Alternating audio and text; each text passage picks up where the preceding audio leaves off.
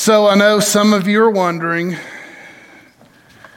It is five minutes into the second quarter. The Saints and the Minnesota are tied seven to seven right now. I know there is a football game going on right now. I don't like you, NFL. But at the same time, I'm thankful to be able to be here with y'all to start talking and going through the book of Hebrew, Hebrews even more. If you will, go ahead and turn with me in your Bibles to Hebrews chapter 9. Um, we're going to be bouncing around quite a bit today. Um, most of the scriptures will be behind me on the overhead, so you don't have to worry about thumbling around. But at the same time, if you want to, um, I'll try to be as open and forefront as possible about when these scriptures come about. An amazing thing happened yesterday. I got to start blowing leaves. And I know some of you think, how ridiculous is that? But I absolutely love when I get to start blowing leaves. I left, yeah, I went in the house yesterday. Everything was absolutely perfect. There wasn't a leaf on the driveway, not a single one. The yard looked immaculate. So thankful. I got this new battery powered leaf blower, and I know some of you are thinking, Pastor's going green. Let me tell you something. It took 250 gallons of diesel to mine the ore for that battery. Then it took about 2,000 tons of coal to refine and manufacture that battery. It is not green, it is far from green. But I love it because it's so quiet. I don't have to go to the gas station. All I got to do is unplug it, put it in there, good to go. But when I got up this morning, I walked outside. I was mortified. My perfect, beautiful lawn it's littered with leaves. And they all come out of nowhere. But you know what I'm going to do after service today? I'm going to blow leaves. You dang right I am. That's a lot of the way uh, our life looks as Christians. We're constantly trying to clean up things in our life. We're constantly trying to make improvements in our life. And while there's nothing wrong with that, there's sometimes that it just feels like a dauntless, dauntless and endless task.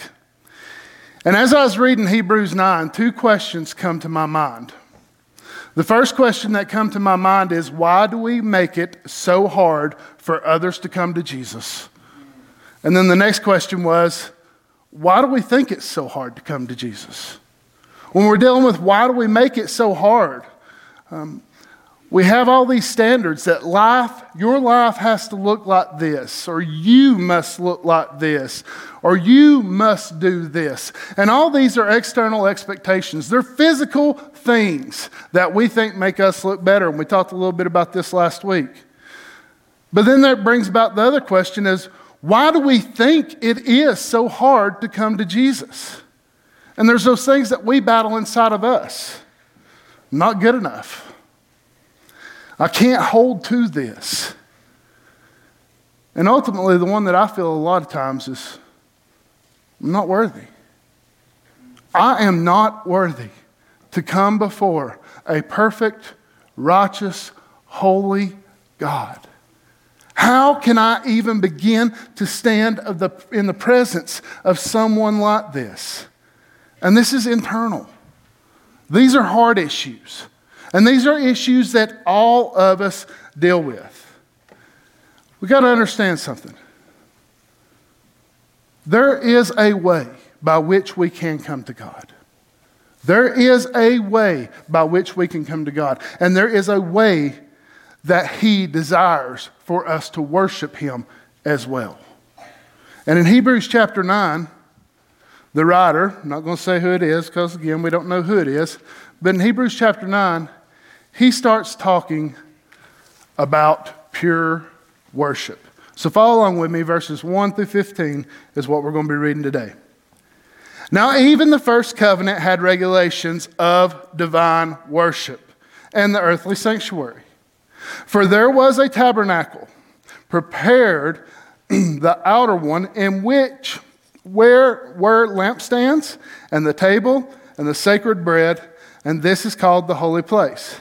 Behind the second veil, there was a tabernacle, which is called the Holy of Holies, having a golden altar of incense, the Ark of the Covenant, and on the side with, a gold, with, with gold, in which was a golden jar holding the manna, and Aaron's rod which budded, and the ta- tablets of the covenant. And above it were the cherubim of glory overshadowing the mercy seat. But these things we cannot speak in detail of. Now, when these things have been so prepared, the priests are continually entering the outer tabernacle, performing the divine worship. But into the second, only the high priest enters once a year, and not without taking blood, which he offers for himself and then for the sins of the people committed in ignorance. The Holy Spirit is signifying this that the way into the holy place was not, has not yet been disclosed while the outer tabernacle is still standing, which is a symbol of the present time. According to both gifts and sacrifices are offered, which cannot make the worshiper perfect in conscience. Sorry, I got a page stuck together. Since they relate only to food and to drink and to various washings and regulations of the body imposed until a time of reformation. But when Christ appeared as a high priest of the good things to come, he entered through the greater and more perfect tabernacle, not made with hands, that is to say, not of this creation and not through the blood of goats and calves, but through his own blood. He entered the holy place once and for all, having attained the eternal redemption. For if the blood of goats and bulls and the ashes of heifer, sprinkling on those who have been defiled, sanctify for the cleansing of the flesh, how much more will the blood of Christ? Who through the eternal Spirit offered himself without blemish to God, cleansing your conscience from dead works to serve the living God. For this reason, he is the mediator of a new covenant, so that since a, since a death has taken place for the redemption of the transgressions that were committed under the first covenant, those who have been called may receive the promise of the eternal inheritance. Pray with me. Father, I just want to thank you this morning, Lord. I want to thank you for the beautiful time of year that we're entering. And just even this morning, how I couldn't help but acknowledge your glory, your majesty, and the work of your creation. Father, it's this time of year that you paint us a beautiful portrait right outside our own back doors. And Father, every time I look at those portraits, I can't help but think about how great you are. But as we're digging into this scripture, Lord, not only are we wrestling with the concept of how great you are, but we're also wrestling with the problem of how wicked we are ourselves. And Father, we know it's only through Christ that we can come to you right now. So, Father, I just pray that as we dig into your scripture this morning, as we dig into your word, that you would give us eyes to see, a heart to understand, and a life, Lord, to live through what you're speaking to us this morning. Father, once again, I want to thank you for all that you've done. We ask that you continually be with so many of our brothers and sisters who are going through the devastation of this hurricane, Lord. And I just pray that you would bring comfort and peace to those and be with all the first responders, the rescuers, and all of our missionaries who are heading down there right now to serve these people. Father, may you use this situation too to show your glory. Thank you for all that you've done, Lord. It's in Jesus' name I pray. Amen. So I told you I blew leaves. So the bad thing about blowing leaves is it really messes with my allergies. So my voice may cut out. So all of you um, Minnesota fans, y'all might get a short sermon after all, and y'all can catch the last of the game. So I went back and I listened to last week's sermon. I listened to every one of my sermons. Sometimes I'm, sometimes I am absolutely horrified by what I hear, and sometimes I am absolutely amazed at what I hear. But after I got through listening to last week's sermon, I thought to myself, man, that was three great sermons. That was three awesome sermons. And the reason it was is because, as in other books of the Bible, like Proverbs, we've been going through Proverbs in Sunday school for some time. A lot of it seems to reiterate, but it's not reiterating, it's actually building on itself. And in chapter 8, it's really an overview of what's going to be coming in chapters 9 and 10. And I know some of you left thinking that that was a lot to digest, and it was. And some of you left scratching your heads, and some of you left more confused than you come.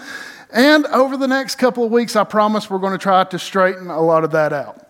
But in chapter 8, there is one main takeaway that I want you to get from that, and that comes from chapter 8, verses 5. It says, they serve, talking about the old form of worship, as a system of worship that is only a copy and a shadow of the real one in heaven. For when Moses was getting ready to build the tabernacle, God gave him a warning. And this warning stated, Be sure that you make everything according to the pattern I have shown you here on this mountain. Everything that we're talking about when we talk about the Old Covenant is nothing more than copies and shadows. It's patterns. The best way that we can understand this is it is imagery. Images, image is important, isn't it? The image that you hold of yourself, it's important to you, right? In the same way, this imagery that we're seeing in the Old Covenant is important to God because it is pushing forward to something else. And for us, it can be very confusing because is this really the way that God desired for people to have forgiveness of sin?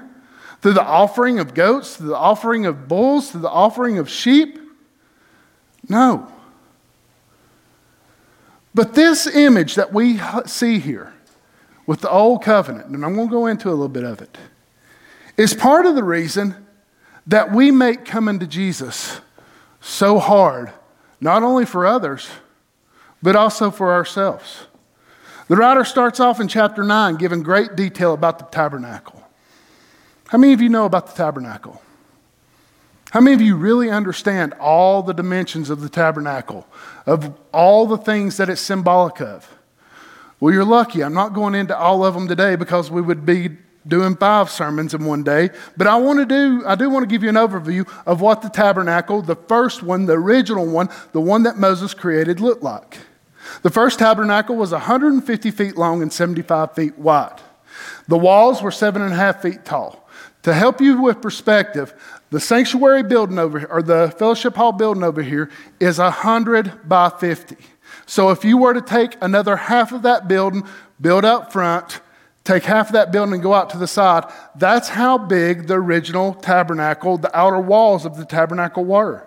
And the outer walls were made of white linen. These walls were constructed of 60 pillars, 20 on each side and 10 on each end. And this is what constructed the courtyard. On one side, on the east side, there was a 30 foot gate or veil that you could go into this courtyard through. And this was just the outer wall of the tabernacle. Once you got into it, the courtyard, you would find a brazen altar. This brazen altar was seven and a half feet square, seven and a half feet by seven and a half feet. It stood about four and a half feet tall. It was made of acacia wood and it was overlaid in brass. This table was what was used for them to sacrifice the animals. This is where they did the spilling of the blood. This is where they cut away the fat. This is where they took all that took place. But you would also see a, something called a laver. A lot of people have different words for it, but what it looked like was a big bathtub. There's no real size given in the Bible on how big this should have been. But this was for the symbolic washing of the high priest. But once you got past that, you got into a lot more things. You got into the sanctuary. The sanctuary was about 45 feet by 15 feet. Let me give you a perspective on this. Sorry, Roberto, I'm supposed to stand in my line. From the front of this stage to the back of the sanctuary is about 45 feet. It's actually somewhere closer to 46 feet. And if you go from about where Corby is, raise your hand. That way, it's still a little bit more than 15 feet. But that's how big this inner sanctuary was that was inside the tabernacle. And inside of it, it was broke up into two par- portions. One portion was about 30 by 15.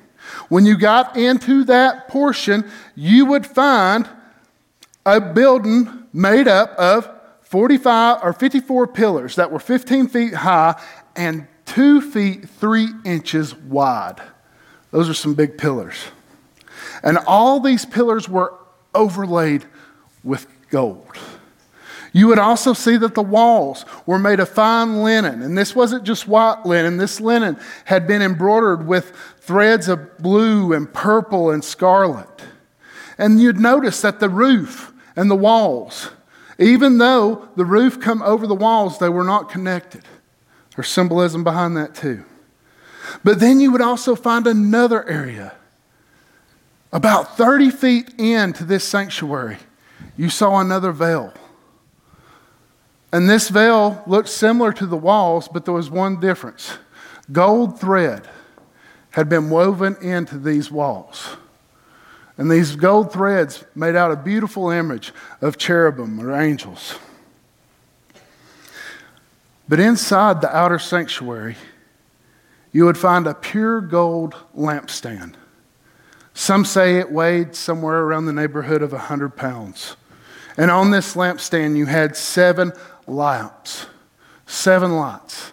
Most of us see this as the modern day menorah today. It looked very similar to it. But you also had the table of showbread. The table of showbread was three feet long, a foot and a half wide, and two feet tall. It was made with acacia wood, and it was covered with gold.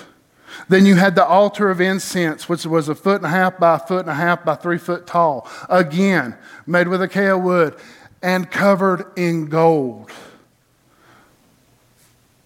And all this was set aside for worship. But then there was that little 15 by 15 foot area. And not many people can speak of this 15 by 15 foot area. Because this 15 by 15 foot area was only allowed to be gone into by one person. And the only thing that was in this area was the Ark of the Covenant. Again, built with acacia wood. The Ark of the Covenant measured three, three foot nine inches long, two feet three inches wide, and two foot three inches tall. Completely overlaid in gold. On top of it, you had the mercy seat. This is where the blood was applied. This is where the blood from the goats, from the, from the um, heifers, from all of it was applied for the purpose of forgiveness of sins. Now, I don't know about you, but that seems like a whole lot for worship, doesn't it? That seems like a lot of things to go through to get to a heart and attitude of worship. And as we read through this in the very first part of 9, we started seeing all these things laid out about how the priest would have to come in and how he would have to do his daily chores for the sanctuary Once a week, he had to freshen up the showbread. He had to constantly make sure the lamps had oil in them. He had to constantly make sure that things were clean and tidy. But once a year, and only once a year, he went in to the Holy of Holies. And he did it for the remission of sin. It's a lot, isn't it? It's a lot. But it's no different than some of the things that we have today. But it's all imagery. It's nothing more than imagery. You know, it would be nothing for you to show up at my house on any given day and find a four foot Spider Man and a four foot Power Ranger running through the house. The costumes are getting a little bit smaller as they get a little bit bigger, but they don't know that. They still put them on. Power Ranger now has capris. Don't stop him from wearing it. Spider Man, Spider Man costume, got to strip down to nothing to put that sucker on because it is skin tight. But there's this thing that they love to do, and all kids love to do it. I used to love to do it dress up or make believe or pretend. And all we were doing is trying to pretend to be something that we were not. It looked a lot different in my day. We didn't have the costumes, we didn't have the toy guns. We had pine cones, those were our hand grenades. How many of y'all remember those days? We had sticks. And we'd go out and we'd find the perfect stick, the perfect stick that had a pistol grip. One every once in a while you'd find one with two pistol grips, and man, you held on to that stick. You didn't let nothing happen to that stick. But again, all of it was nothing more than imagery, trying to be something that we are not. Now, you come into my house, you see those two four foot superheroes. But the truth of the matter is, is they're not superheroes. When I was growing up, you'd see a little kid look like a poor Rambo but I was no Rambo. And we constantly played these games of trying to be something that we're not. And you know, the older we get, I'm discovering the games never stop, but the looks of them constantly change. We constantly put on these costumes and I know I've talked about this, and I know some of you are thinking, Scotty, we've already been through this. Yeah, but we still don't get it. We constantly put on these costumes that we've got our lives together. And the truth of the matter is, most of us are just struggling to get through today. All of us want to put on this persona that we're super parents. But deep down inside, every one of us go to bed at night feeling like super failures. We all want to live to a standard that is so far above what we can. And you know what I find every day? The higher the standard I try to live for, the bigger failure I feel like every day. We've seen this imagery of what it took for man to come to God in Exodus, Leviticus, Numbers, Deuteronomy in Hebrews, we see this imagery of what it took for man to come to God. And we've taken on that notion that it is this hard for us to get to God. Remember what he said in 8 it's copies, it's shadows, it's patterns. But none of this is what gets people to God. Look at verse 9 again. Hebrews chapter 9, verse 9. Which is a symbol for the present time. All these things that it's talking about is a symbol for the present times. According, accordingly, both gifts and sacrifices are offered, which cannot make a worshiper perfect in conscience. Since they relate only to food and drink and various washings and regulations of the body imposed until the time of Reformation. And a lot of the things that I see today are very similar to that. I have a lot of people ask me, why is it that you dress the way you dress and stand behind that pulpit? Why is it that you don't have everybody stand when you read the Word of God? Why is it that you don't do certain things that we used to do long time ago? And the truth is, there's a lot of things that I don't do is because clothes don't make me holy. Rituals don't make me holy. Things that we used to do in the past weren't always holy. Sure, it had imagery. Sure, it had other things. But when it comes down to it, the reason I am the way I am, the reason I'm transparent the way I'm transparent, is because I want you to understand this. I struggled the same way you do. I'm just like any one of you. I'm just a normal person who constantly fails. And you know what? I want people to see the same person on Monday, Tuesday, Wednesday, Thursday, Friday, and Saturday and Sunday. I don't want them to see somebody trying to put on an image that they've got their life together when deep inside in my home it feels like it's crumbling apart. The children of Israel did nothing but carry this burden for a long period of time. And let me reiterate when I say carry what exactly I'm talking about. Because for 40 years they had this tabernacle. And for 40 years, they were constantly on the move. So, you know what they had to do every time they go out on the move? They had to pack up the tabernacle. They had to pack it up. And some of those things, y'all heard some of the beams, 15 feet tall, two and a half feet wide. That's a big old beam. Can you imagine just one person carrying that beam for 40 years? Can you imagine all the people that had to break it down, set it up, break it down, set it up, break it down, set it up, because they would move about every two or three days. And they didn't just leave it packed up. They weren't like us today. They didn't have a storage unit, they didn't have pods to put it in. They set it up. They set it up. And they set it up for the purpose of worship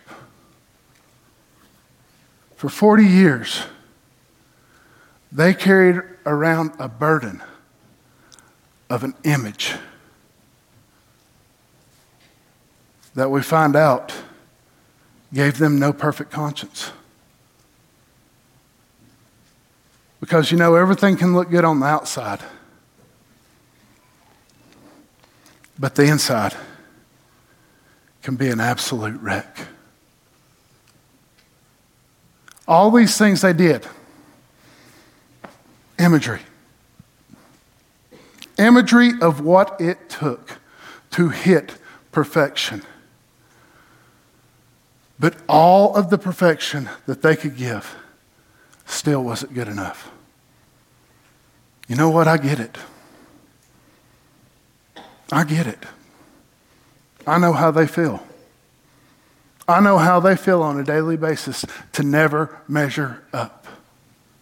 I know how they feel weekly to have to feel like you're tearing something down, carrying it around, setting it back up again. I know how they feel by carrying such a load on my shoulders that it's just overwhelming. But this week, one thing that stood out to me the most was we were never meant to carry that heavy burden. Rebellion is what caused the children of Israel to carry that burden for 40 years. And in the same way, our rebellion is what causes us to carry our burdens every day. There's one thing I want you to realize out of this whole thing, talking about the tabernacle, and then we're moving on.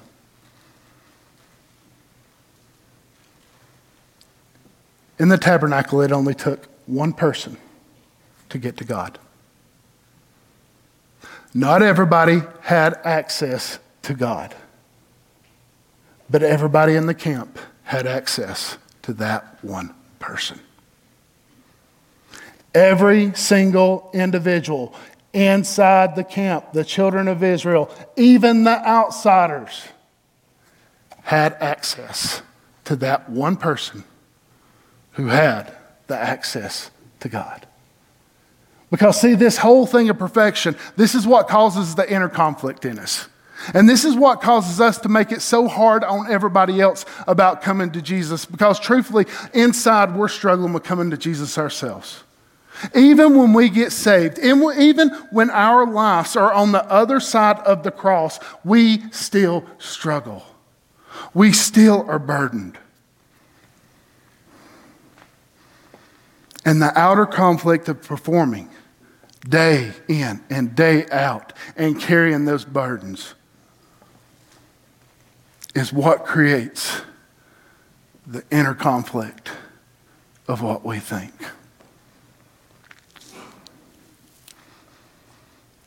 Nobody can carry this burden for me. Nobody can handle this situation for me. Nobody understands what I'm going through. There is no way I can do this.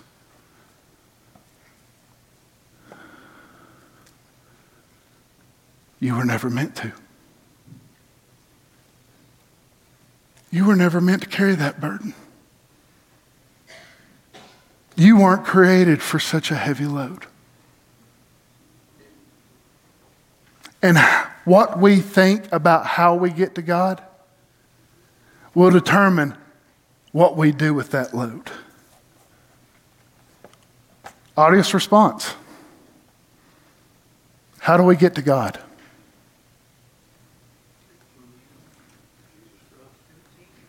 Do we really believe that? We know it. We profess it. But do we really understand it? Because if we really understand it, then our lives, they're going to look a lot different. Our lives are going to be a lot freer. And I'm not talking about freedom to do whatever you want, but I am talking about the freedom of not having a looming punishment over your head. All of us know that sin, every single one of us know that sin requires punishment. From the very young age, we understand when we are little, if we do something bad, we're going to do what's going to happen. Y'all never had that happen? I had that happen in walking out, well, not walking, being drug out of this church, not this church, the old church, years ago. I knew that if I did certain things, that there was a punishment coming.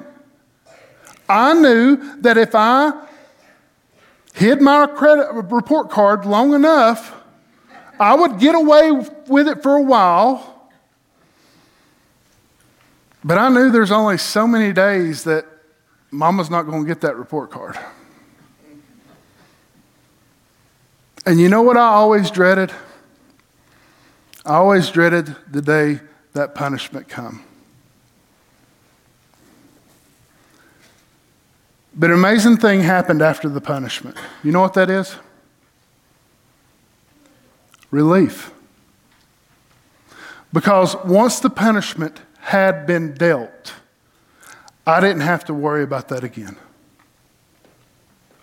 Thankfully, mom, mom was a great mom. She never held things over my head. Did she have the right to hold them over my head?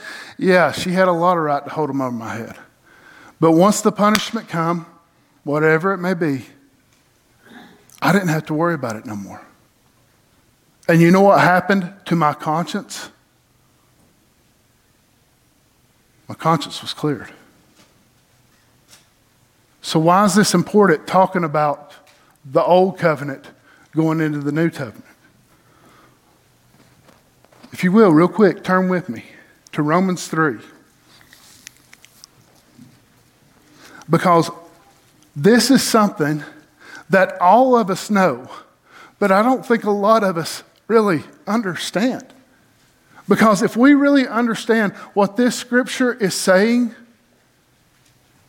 we will not be fearful in approaching God. Starts off in verse 23 is where I'm going to pick up. It says, For all have sinned and fall short of the glory of God. Everybody's got that, right? Nobody is perfect. There is no sinless people on this earth. I don't care how good they think they are, none, not one. Goes on to say, being justified as a gift by his grace through the redemption which is in Jesus Christ. So we are redeemed to God. Why? Because of what Jesus did for us. So, what exactly did Jesus do for us? Whom God displayed publicly as a propitiation or a substitute in his blood through faith this was, a demonstra- this, was, this was to demonstrate his righteousness because in the forbearance of God, he passed over the sins previously committed. What he's saying here is the sins that took place before the cross, he did not punish them. Think about that for a minute. He did not punish those sins before Christ. Does that mean that they wouldn't stand before punishment or judgment? No, that does not mean that they would not stand before judgment. But here's what it does mean it means that you cannot punish a goat for your sin. You cannot punish a lamb for your sin. You can't punish a heifer for your sin. Your sin the only response to it is a punishment, not a slap on the hand, not grounding, not being put in a corner. The punishment is death. But even with death, we really don't understand that. Because when we think about death, we think of just ceasing to exist, don't we? But for those who die without Christ, they don't cease to exist. They live in an eternal punishment constantly, day in and day out. They're being punished. And then everybody says, well, they're being punished for their sins. No, they're being punished for rejecting Jesus. And I don't know where we get our theology but Satan will not rule hell. He will be punished just like everyone else there will be. Satan's not the ruler of hell, he's the first occupant. He is the first occupant.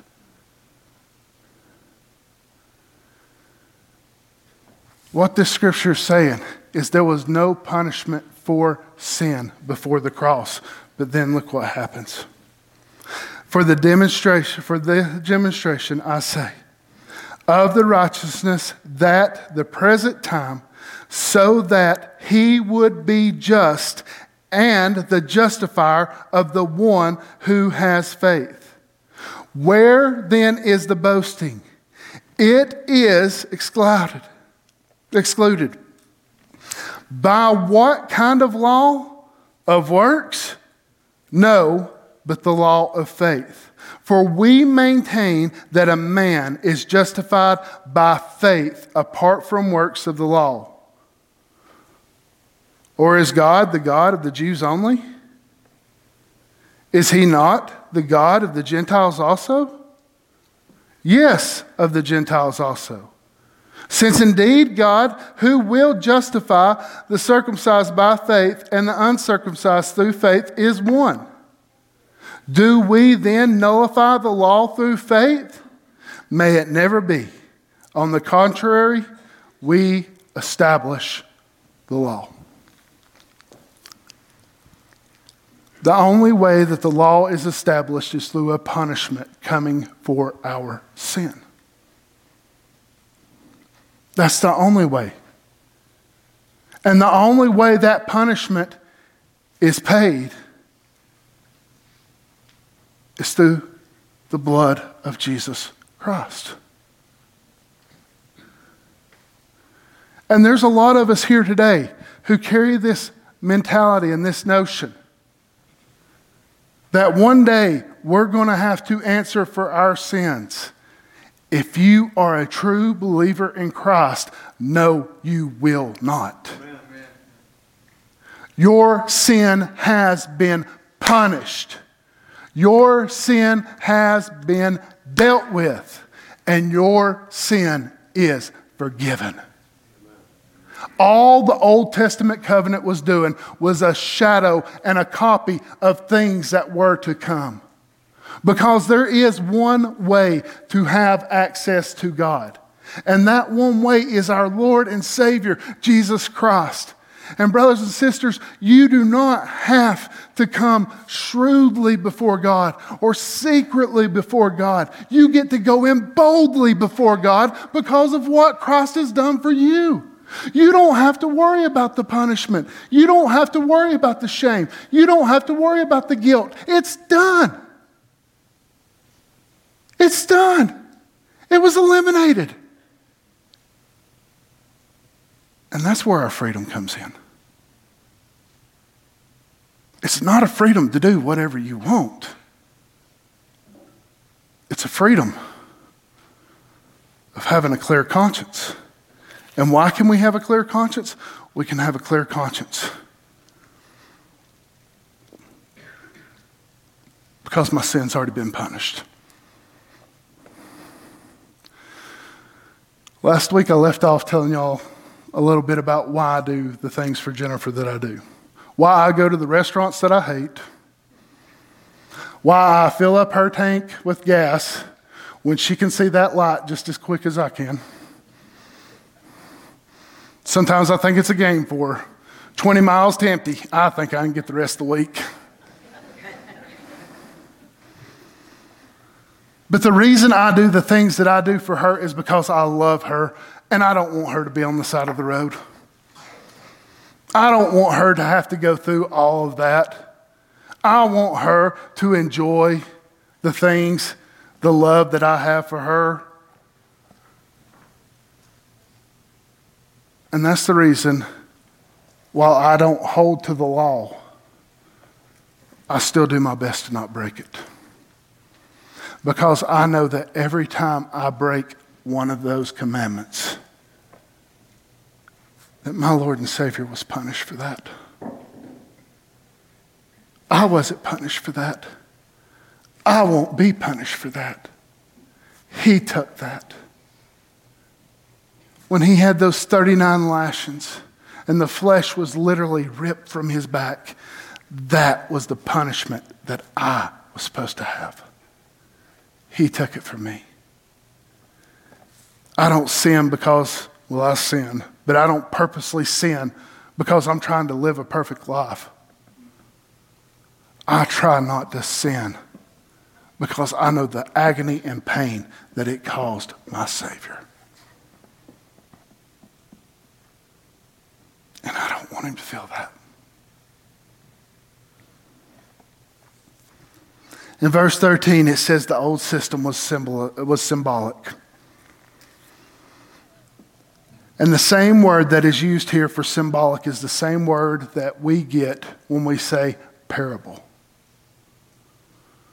The old system was nothing more of a story, of a copy of things which were to come of a Savior who would die for us, of a Savior who would walk into the Holy of Holies and imply that precious blood that would forgive and punish our sin.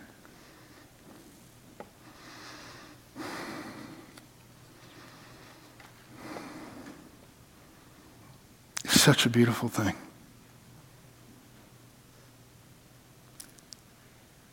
That someone would take a punishment that I was supposed to get. What kind of love is that? What kind of man is that? What kind of God is that? That's one I'll follow all the days of my life. Verse 14 How much more will the blood of Christ, who through the eternal Spirit offered himself without blemish to God, cleanse your conscience from dead works and serving the living God? For this reason, he is the mediator of a new covenant, so that since a death has taken place for the redemption of the transgressions that were committed under the first covenant, those who have been called may receive the promise of an eternal inheritance.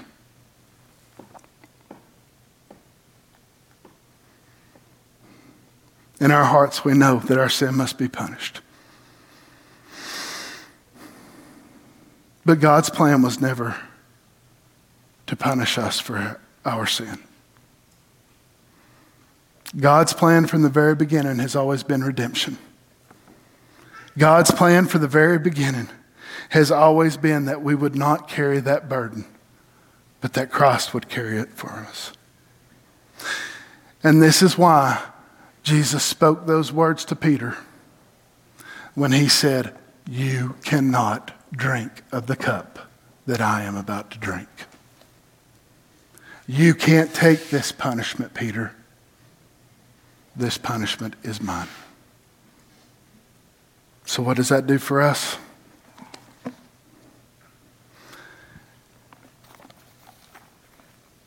As I was reading through a lot of my commentaries, one commentary stood out more than others. It's called the Preacher's Outline and Sermon Bible.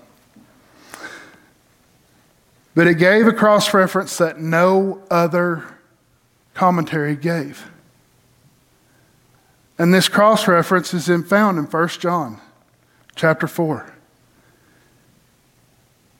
And I want you to listen to this because this is absolutely beautiful. It says this Whoever confesses that Jesus is the Son of God, God abides in him, and he in God.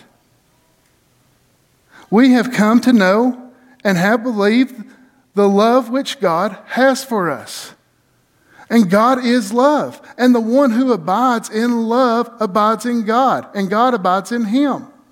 By this, love is perfected with us so that we may have confidence in the day of judgment because he is, because as he is, so also we are in the world. There is no fear in love, but perfect love casts out fear because fear involves punishment. Fear involves punishment. Our punishment's paid. And the one who fears is not perfected in love. We love because he loved us first. And if someone says, I love God, and hates their brother, he is a liar.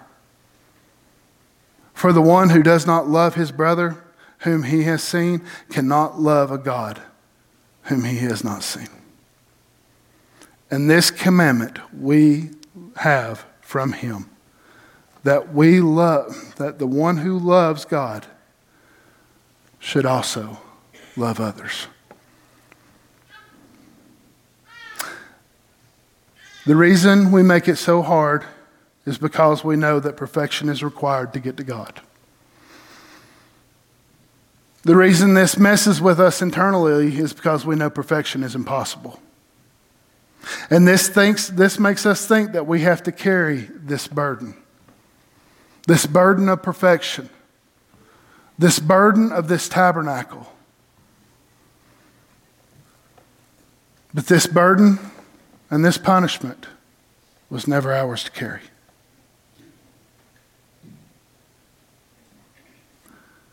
We got to stop trying to do what Christ has already done. He's forgiven your sins. He took the punishment. And we should fear no more. Pray with me.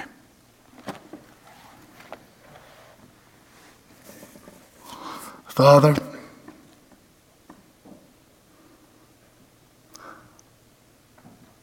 while this is so simple to read, sometimes even to preach, this is so hard for us to understand.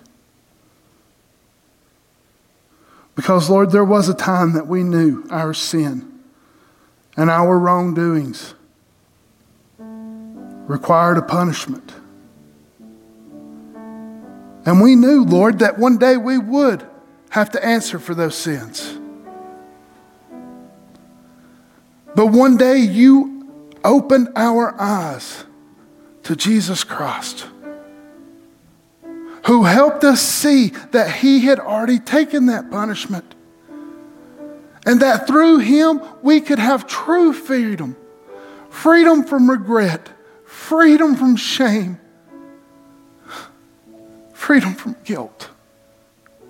And Father, we don't have to fear that no more. Because you put that on your Son. And Father, I am so thankful for what you did for me. And the only response that I can give you is my heart of worship. But Father, I know there are some here today who still wrestle with the guilt, with the judgment, with the shame. And Father, today I pray that you open their eyes to the freedom that is offered in you, that the punishment has already been paid. Give them freedom, Lord. There's some here today, Lord, who've never really understood that their sin had to be punished and that they were separated from God. And maybe today, Lord, maybe your spirit is drawing these people to you. So, Father, do in their hearts what only you can do. Because, God, we can. We can clean them up on the outside. But we can never touch the conscience. Only you can do that. So, Father, do what only you can do. It's in your name I pray. Amen. Hey guys, Pastor Scotty Gerard here, and I just wanted to say thank you for joining us today. We really hope that this has been a resource that's helped you grow in your purpose for God, but also grow in His glory.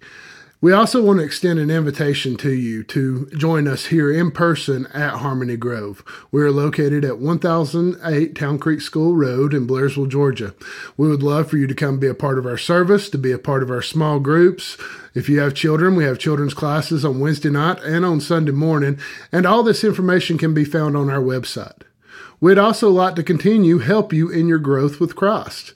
If you have a question, maybe a prayer request, or just need to talk to somebody, you can contact us in the emails below in the description, or you can also contact us through our app and through our website, which are also found in the description below. Again, we hope this has been a blessing to you because we know that you joining us today has been a great blessing to us. Thank you so much. God bless.